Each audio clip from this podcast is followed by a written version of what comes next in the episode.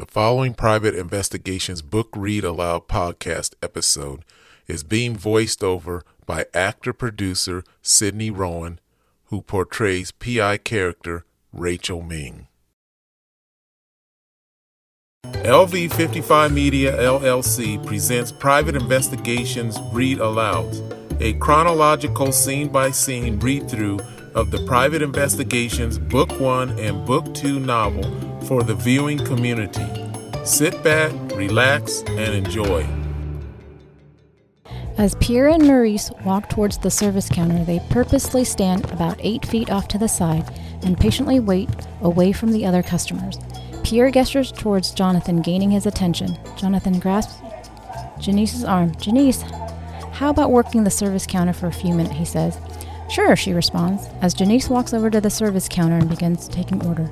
Jonathan walks over to where Pierre and Maurice are standing, catching Samantha's attention, who nudges Jennifer while nodding towards the trio.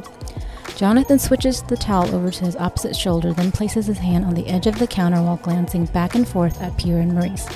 "What's up, guys?" Jonathan asks. Pierre gestures towards Jonathan to lean closer over the counter to talk. "We need to talk to you about your contract, Jonathan," Pierre says in a low tone, causing Jonathan to shake his head. "I'm not re-signing, guys. I'm done. No more," Jonathan states.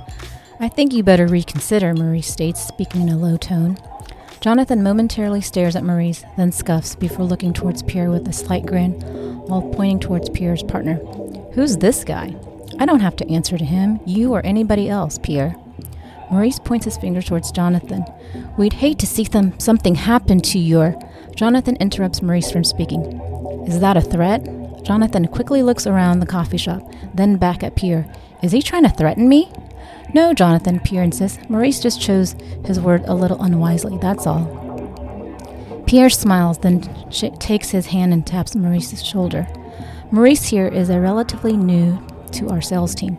He doesn't understand your long association with us." Jonathan takes his index finger and points towards the ceiling. "Look, Pierre. Since I purchased this shop, I don't work out like I used to. All my energy goes towards this now." Pierre attempts to keep Jonathan calm and a lid on the escalating tension. "I understand, Jonathan. Just think about it some more. We'll come back in a..." Jonathan interrupts Pierre from speaking.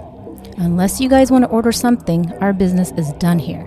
As Jonathan turns around and returns to help filling customers' orders, Pierre and Maurice briefly glance towards each other before looking back towards Jonathan again, while Samantha and Jennifer, seated at their table, curiously glance at each other.